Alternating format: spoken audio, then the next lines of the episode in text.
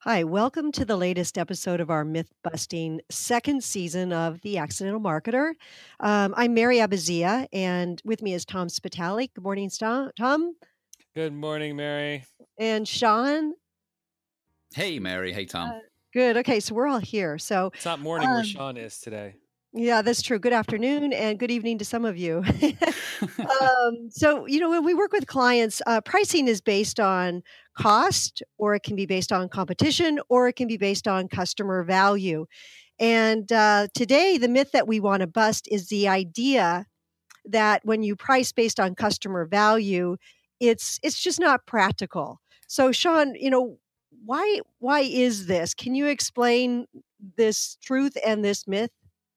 Sure. Well, let's just look at what each one. They're, they're fairly self-explanatory. Um, cost-based pricing is understanding what something costs you to make, and then put an acceptable markup onto that to come up with a selling price. One of my first ever jobs, we had. Uh, I actually had that job to do. We would we we we collapsed all of the costs of the business into an hourly production rate and then worked out for each job how many hours of production. We multiplied that by the hourly rate that was fully costed, and then we stuck a mar- markup on, and we came up with say twenty two dollars for the for the price. That's cost based pricing. You understand the costs, you understand your markup, and you're away to the races. Now, when you get this product at $22 and you take it to the market and, and your, competi- your, your customers rather say the competition offer this same product at $18, that's market led pricing. Then you're thinking, okay, now we need to go back and see if we can produce this product at a price that meet, meets the, the market's or the customer's expectation. And That leads you into the, the area of denominator management. You start to look at your cost base and your materials and look for efficiencies, and you're trying to reverse into an acceptable price while maintaining your margin. So that's market based pricing. And then value based pricing is a totally different beast. I'll give you an example. I was in New York City having a, a day out with a friend several years ago.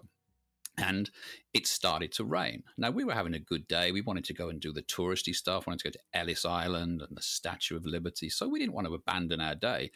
Obvious solution go buy an umbrella. Now, all of the shops, the small shops that sold umbrellas, were sold out because some enterprising people had bought all the umbrellas and were hawking them on the street corners, selling these umbrellas for $10 a piece that they'd probably just paid $3 for. Now, was I going to argue about the cost base of that umbrella or what the market price should be? I was getting wet and they had an umbrella. So $10 represented, in my view, fair value because I could carry on enjoying my, my day out. So, value pricing is about understanding what a customer perceives as a fair price given the benefits and outcomes that that product will give them. And the reason I think that is the least popular is because it's the hardest to identify. So we all know our costs and we can all look at competitor pricing. But when it comes to truly understanding the value that your customer would, would appreciate, that's a more difficult one. So I think that's why value based pricing is sometimes perceived as being impractical because of a lack of, of knowledge as to what constitutes value. We're big advocates of it as well, Sean and Mary, right? Because the, the fact is that if you use cost or market based pricing, as you just described, Sean, you could be committing the worst sin in business, which is to do all the work that you do and all the blood, sweat, and tears, and then charge a price that's less than what the market will bear. Sean, you might have paid fifteen dollars for that uh, umbrella. yeah, so, chances are I probably would have done right. Yeah, leaving money on the table, the ultimate sin, isn't it? Yeah. So all uh, so so I, I wanted to add that in, but you you asked the question, why do people find it so hard or impractical? And it it it, it, it really is similar to the challenge that faces marketing overall. People think that marketing is um, you know ephemeral and, and, and artsy and that there's no science to it. And I think they feel the same way about measuring customer value. They think, how do you do that? You know, it's impossible to do. And um, nothing could be further from the truth. I mean, we do it every day. There are ways to model customer value, ways to you know use insight and research to understand how people's minds work what are, are the benefits that they are seeking and maybe even the emotional values they are seeking from your product and you know there's typically more than one benefit or more value that they're seeking and they have in their mind this rank ordering of things that they want and uh, out of out of a value proposition and you can model those things and then have a sense of how well your proposition fulfills those needs and those values that are being sought and uh, and and then kind of comparing how well you do versus competition and and and and, and set your price based on the true value that you're you're bringing. So mary what do you have to add to that? Why is that so hard? Why do people um, not think that's attainable? Well i think um, because when you think that you're going to me- it's about like you said measuring the, that value and and then determining the right price. They're two separate things you know you want to measure value and then you have all the information to then determine what are the pricing options that i have. And w- what i find a lot of times is that if people just think they can ask straight out you know would you pay $10 for that umbrella or $30 for that umbrella? Um, people lie they overstate um, so you can't take those questions at face value, especially related to pricing. So knowing that if you are asking it, that um, there needs to be adjustments to it to really determine first what that true value is. And then there are a lot of techniques that, like you said, you can get to the core of what that value is and what and get feedback on on the right price. But it's through techniques like conjoint analysis.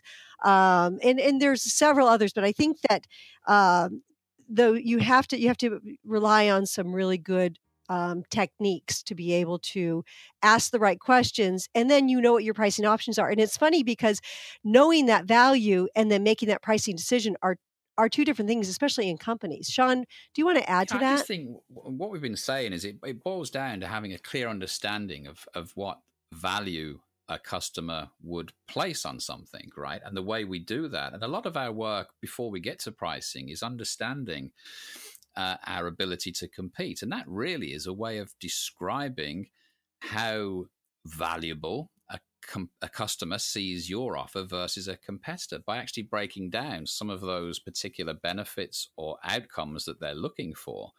And and I guess that's the key, isn't it? Because if you've got a way to measure value that makes it suddenly very accessible. Now, it's not to say that it's going to be accurate, but then again, neither is a costing model. There's a lot of interpretation on how you do any activity based costing. Even market pricing is not 100% accurate because you've got all sorts of hidden pricing elements with discounts and volume rebates and so forth. So there's no perfect measure, but if people start to see that this measure of value is attainable and at least is a relative measure compared to their competitors, then they should be able to to price accordingly. And of course, the other aspect today is, is experimentation, right?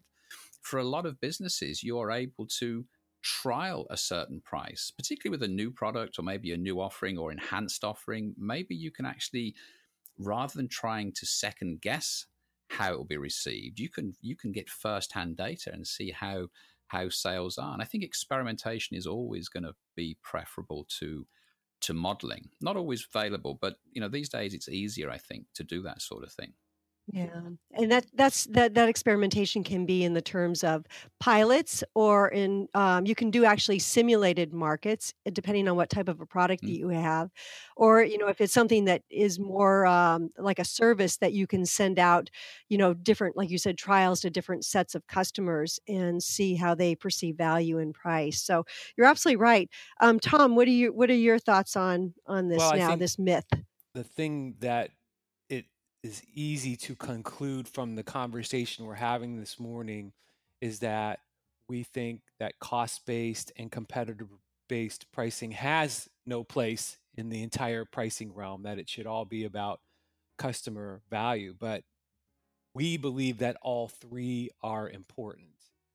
Um, you certainly absolutely have to understand what your cost is. if you had the unfortunate situation where the value customers ascribe to your your value proposition is less than your cost, you have bigger problems than just pricing. But still, it's it's important to to to know your cost. It's also important to know what your competitors' pricing is, regardless. It it, it really takes on a whole new level, though. It, when most people use this competitor market-based pricing, that's the only thing they they they take into consideration and they mark their price up or down mm-hmm. accordingly mm-hmm. to how how well they think they compete against the competition with customer value based pricing you understand the value you're delivering in your marketplace you but you also understand what your competitors are doing and and how customers feel about their value proposition so it's an important juxtaposition if you will to know that so that y- you can take that into consideration as well so what we're really saying is all three are important but most companies just stay away from the third and most va- uh, important piece, which is customer value piece, because it's practical, impractical in their minds. And we're saying, no, it is very practical. I think that's the key, Tom. Yeah, Sorry, I want to add. You go ahead. Yeah. Oh yeah, okay. And then I want to. Um, what I think, Tom, you're you're hitting on is is uh, all three are important. I think what is even an important add to that is the sequence in which they're done. If you start with the value based, even if it's it's messy and it's not completely right, but as as Sean said, you have assumptions and you at least start to build that in and say that's number one. Then you check it against what the the competitors are charging, and if you're under on that, you have to somehow make sure that um, you know either you're you have a justification. That's why the ability to win or ability to compete can show you are you adding more value than the competitors. It's not just price, but the value relative and then by the way um, can i actually afford to, to, to sell this at, based on cost? So if it's val- if it's the value competitor market and then the cost i think then that formula is the right way to think about it the sequence. Sean go no, ahead i'm I, sorry i'm pretty much going to say the same as, as you that, that, i like this idea tom was developing this like three legs of the milking stool. You know you need all three to have a have something you can sit on. But it's about where you start. It's like a simultaneous equation because you're right. The cost base says, can we actually afford to make this? Do we have the scale economies and the production capacity to manufacture within um, the, the efficiency that, that that is currently out in the market? So that's that's a sort of go no go check almost. The the market pricing is going to give you a really good idea of of of of what price is attached to the value that is currently being delivered because as much as my example of needing an umbrella in the rain is, is very unusual and specific, generally speaking, people have got an equivalence in their mind that says for a car of this type, I would pay this much money. For a vacation to this destination, I would pay this much money. So there's already a perception, a sort of window of value, which you're going to have to sit somewhere in between. So that's instructive as well. And then when you understand the specific value for your product, it doesn't just answer the question, what price should we charge? It becomes a more strategic question, which is, what do we have to build into our offer to justify that price? And that's sometimes forgotten. We're always on the back foot, to use a cricketing analogy, which will be lost on you guys, I'm certain. But anyway, we can be on the back foot and say, we're always on the defensive here, when really that three legged stool of pricing, cost, market, and value can also be a spur to say, right, now how do we develop our offering in a way that justifies the price? Start doing some of that numerator management and looking at the looking at the the price you can charge in the market or the volume of sales you can achieve. John, even if Mary and I don't mm-hmm. understand the um cricket um, reference, we have a very international audience, so it might be lost on us, but I think most of our audience can can relate to that. So thanks for bringing the international flavor to our pricing. Discussion. Well, I didn't. I didn't want to put you on a sticky wicket, Tom. That's what I'm saying. Some things you can just infer what they mean. So I have a question for you, Tom. so um, you know, we, we hear about discounts and allowances, and um, I'm curious, you know, what what do you see as the role of these when you have value based pricing? One of the things that people ask us is once you've set a value based price point, so to speak, how do I know how to vary off of that? I mean, uh, many of our clients are in the B2B space where it's not just a single price that you put on your website for an item and it doesn't vary. We're talking about negotiated deals where uh, there's multiple maybe services you know added into and around where the customer is you know negotiating very very hard et cetera et cetera. What we love about the whole customer value based uh, pricing strategy is it allows you to set an original point like a a a a, a, um, a line in the sand if you will that says, generally speaking, this is what our price should be based on all the factors that the three of us have been discussing here. And then we start to talk about how you and when you might not budge off of that particular price point and when you might come off of it with discount and allowances. And it's really related to understanding what your ideal customer looks like, acts like, talks like. Because generally speaking, when it comes to discounts and allowances, they're applied in a non disciplined fashion based on how loud or how hard the customer fights for these discounts and allowances, or frankly, how effective the salesperson is in internally convincing the company that they absolutely need to discount to um, get this deal done what we advocate is really understanding what are the qualities of a best customer what are the qualities of maybe a new customer that looks like these best customers where you might be a little bit more aggressive and what are the qualities of a customer that don't look like what's going to be a great customer where you should maybe have a little bit more discipline and hold the line on your original pricing so it then becomes more of a, uh, you know, if you will, a one-to-one marketing game where you you you really need to understand what um, you know, what situations you should should or shouldn't give in. Hmm. Uh, Sean, anything uh, to add before we uh, we we leave I, this? Not really closing thoughts. I thought of something else, but it will probably kick us into another podcast. But it's this whole when you talk about discounts, this whole uh, idea of dynamic pricing. You know, of, of the airlines have done for years, and hotels have done for years when they they base the uh, the pricing not only on the value they offer generally, but on the specific value based on the supply and demand thing. So there's another dimension to this as well, but I think it's too big a topic to get into. I think I'd summarize and say there's three parts to pricing they're all equally as important. They all inform each other. Um, ultimately, the quest to understand the value that your customer places on something and the way to enhance that value is the best way to achieve the sort of pricing aspirations that any business would have. So it's an important part of the mix. Okay. Well, um, thank you very much. Um, we we enjoy um, digging into each of these topics. Thank you. We have had people um, already tell us topics that we should include. So uh, let us know if you have something specific that you would like for us to address. And you can always find all of our podcasts on the iTunes page, and you can give us ratings.